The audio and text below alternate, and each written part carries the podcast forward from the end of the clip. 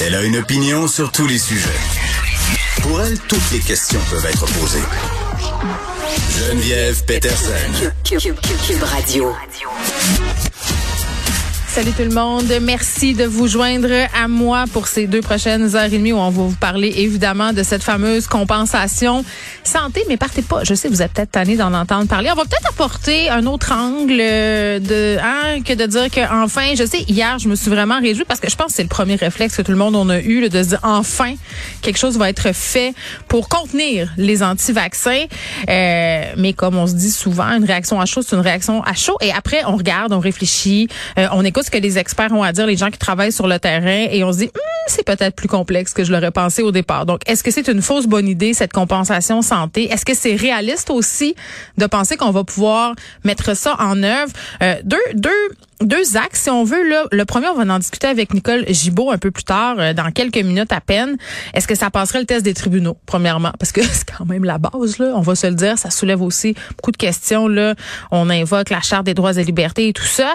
Et on va avoir aussi une bioéthicienne un peu plus tard parce que euh, moi, euh, je lisais un un article dans la presse où euh, des médecins témoignent et disent OK là euh, je comprends là qu'on dit que les lits aux soins intensifs sont occupés par des gens non vaccinés mais c'est quand même important de souligner que les gens qui sont hospitalisés en ce moment aux soins intensifs et qui ne sont pas vaccinés ne sont pas à 100% des anti-vax. c'est de dire en fait que c'est pas parce que t'es pas vacciné que tu es un anti-vaccin. Il y en a des anti-vax. Je suis pas en train de dire qu'il y en a pas. Dieu sait qu'il y en a. Euh, en tout cas, il y en a beaucoup sur Twitter. il y en a beaucoup qui se filment dans leur char aussi. Euh, mais ce sont les parfaits boucs émissaires en ce moment aussi. Puis qu'est-ce que ça cache aussi? Qu'est-ce qu'il y a derrière ça? Euh, parce que la compensation santé, je dis qu'il y a deux axes, mais Marc-André Leclerc et Elsie, ce sera un des sujets qu'on va aborder un peu plus tard avec eux aussi. Ça fait bondir Marc-André. Est-ce que c'est un écran de fumée pour cacher le fait que dans le fond, notre système de santé, ben, il tombe en ruine ça date pas d'hier? parce que voici, le maintenant, on le sait, la gravité de la pandémie, elle est mesurée avec le nombre de cas aux soins intensifs. Euh, donc, chaque jour, on a le nombre d'hospitalisations. 135 euh, hospitalisations aujourd'hui de plus qu'hier. 52 décès. Donc, c'est vraiment le combat que le gouvernement mène, essayer de pousser le plus de gens possible à se faire vacciner. Euh, on parlait aussi de vaccination des enfants, là, les 5 à 11 ans. Justin Trudeau en a glissé un petit mot ce matin, là, du bout des lèvres, là, mais semble dire qu'il n'est pas satisfait de la couverture vaccinale des enfants. C'est vrai qu'au Québec, particulièrement dans la région montréalaise, c'est assez bas. juste dire là, moi c'est ce soir que j'y vais c'est devancé pour mes enfants. L'écart euh, qui était à huit semaines a été réduit. Puis ça n'a pas été réduit parce que c'était huit semaines au départ l'écart. Rappelez-vous, hier, on en a discuté avec Nathalie Granvaux. Ce sont les directives de la compagnie. Euh, l'intervalle de trois semaines qui avait été repoussé à huit semaines pour des raisons, bon, on peut dire des raisons politiques, ça peut être aussi des raisons d'immunité, là. Ça dépend à quelle enseigne on loge. Mais euh, Christian Dubé a dit récemment que c'est ramené à trois, quatre semaines. Donc, vous pouvez devancer le rendez-vous de vos enfants si vous le voulez, parce que ça demeure un choix. Donc, c'est ça. Moi, j'ai fait le choix de le faire. Ça fait sept semaines que mes enfants ont été vaccinés. Euh, presque huit. Donc, mais si l'école rouvre le 17, hein, je penserais pas, là. Mais si jamais ça rouvrait, alors ben on gagnerait une semaine d'immunité. C'est ce que je me dis. Euh, la décision qui va reposer, bien évidemment, telle que le dit M. François Legault hier entre les mains du nouveau directeur de la santé publique, M. Luc Boileau. Mais préparons-nous. Hein. Puis il y a plusieurs parents qui sont vraiment frus. Puis moi, j'en fais partie. Je suis pas fru, mais je comprends pas pourquoi on repousse à si loin cette décision-là. Je comprends qu'on va avoir les dernières informations de l'INSPQ sur la montée des cas, mais on le sait là que les enfants majoritairement sont vaccinés une dose au primaire. C'est une information qu'on a déjà. Donc pourquoi on se prépare pas? Et euh, tu sais, on dit que c'est plate pour nous les parents qui sommes entre guillemets là à la maison avec nos enfants en train de organiser tout ça. D'ailleurs, grosse pensée pour mon ex en ce moment hein, qui euh, fait l'école à mes deux enfants pendant que je suis ici avec vous. Donc, puis on a une situation quand même euh, assez idéale, c'est-à-dire qu'on on, est privilégié socio-économiquement. C'est pas le cas de tout le monde. Il y en a qui sont dans des petits espaces. Il y a des gens qui ont des propriétaires, des gens qui habitent en dessous, les enfants qui font de l'éduc, il y a des plaintes. Et un peu plus tard, on parlera des enfants à besoins particuliers. On va parler avec Catherine Voyer-Léger, c'est une mère de famille.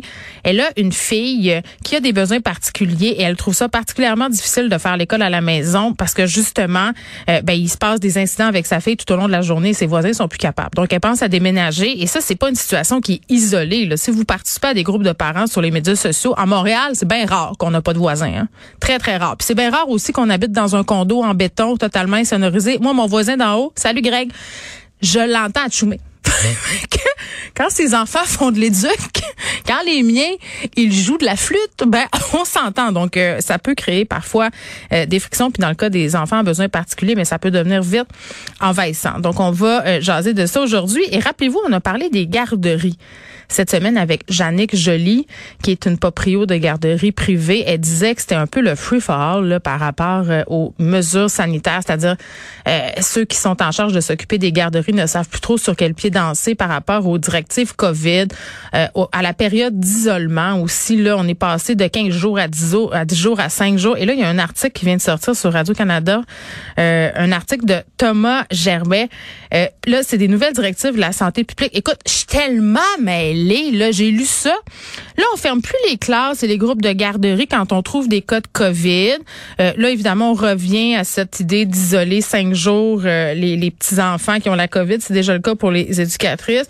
Là, on a remis un document. Les moins de 12 ans, là, s'ils sont pas symptomatiques, euh, il va falloir faire telle affaire. Si tu en contact avec un cas à domicile, ça va être une autre affaire. Moi, je, lis ça et je ne comprends pas. Donc, à un moment donné, il va falloir que du côté du gouvernement, on nous explique de façon beaucoup plus claire et concise, c'est quoi la nouvelle affaire et c'est quoi la science derrière ça? Parce que moi, je me pose la question, là, puis je vais en parler tantôt, on va avoir Benoît Barbeau. Comment ça se fait qu'on peut jouer comme ça avec les périodes d'isolement? Tu sais, je comprends qu'on est plus vacciné, là, mais comment ça se fait qu'on est passé de 15 jours, 10 jours, 5 jours? Est-ce que ce sont des raisons économiques ou ce sont des raisons de santé publique? Parce que c'est quand même tentant de se poser la question. Là. Et je veux qu'on se parle aussi de stigmatisation. À l'école, ils n'ont pas le droit de dire qui sont les enfants qui sont testés positifs à la COVID-19, mais vous savez comment ça fait en les enfants? Ben là ça voyage, puis là c'est un tel, puis c'est une telle, et là ça ça vire en intimidation, ça vire en chasse aux sorcières. Et, là dans l'article de Thomas Gerber, on peut lire que les enfants de moins de 12 ans, euh, si ont plus de fièvre depuis 24 heures, vont pouvoir retourner à l'école si on, ils ont un autotest euh, négatif, mais ils devront euh, non, si l'autotest se révèle positif, je m'excuse. Et là, euh, ils devront comme porter un masque pendant cinq jours et se tenir loin des autres. sais, ça augmente encore plus la stigmatisation. On va savoir qui est l'élève qui a la COVID. Donc vraiment, c'est compliqué. Moi, je ne comprends rien et je, réitère encore mon invitation euh, peut-être à Mathieu. Venez nous expliquer. Je veux dire, moi, je veux pas pointer du doigt. Je veux pas dire que ça n'a pas de bon sens, mais venez nous expliquer la logique derrière ça. Comment ça se fait que c'est ça? Puis venez nous démêler parce que pour vrai, même les gens qui travaillent en garderie ne comprennent plus.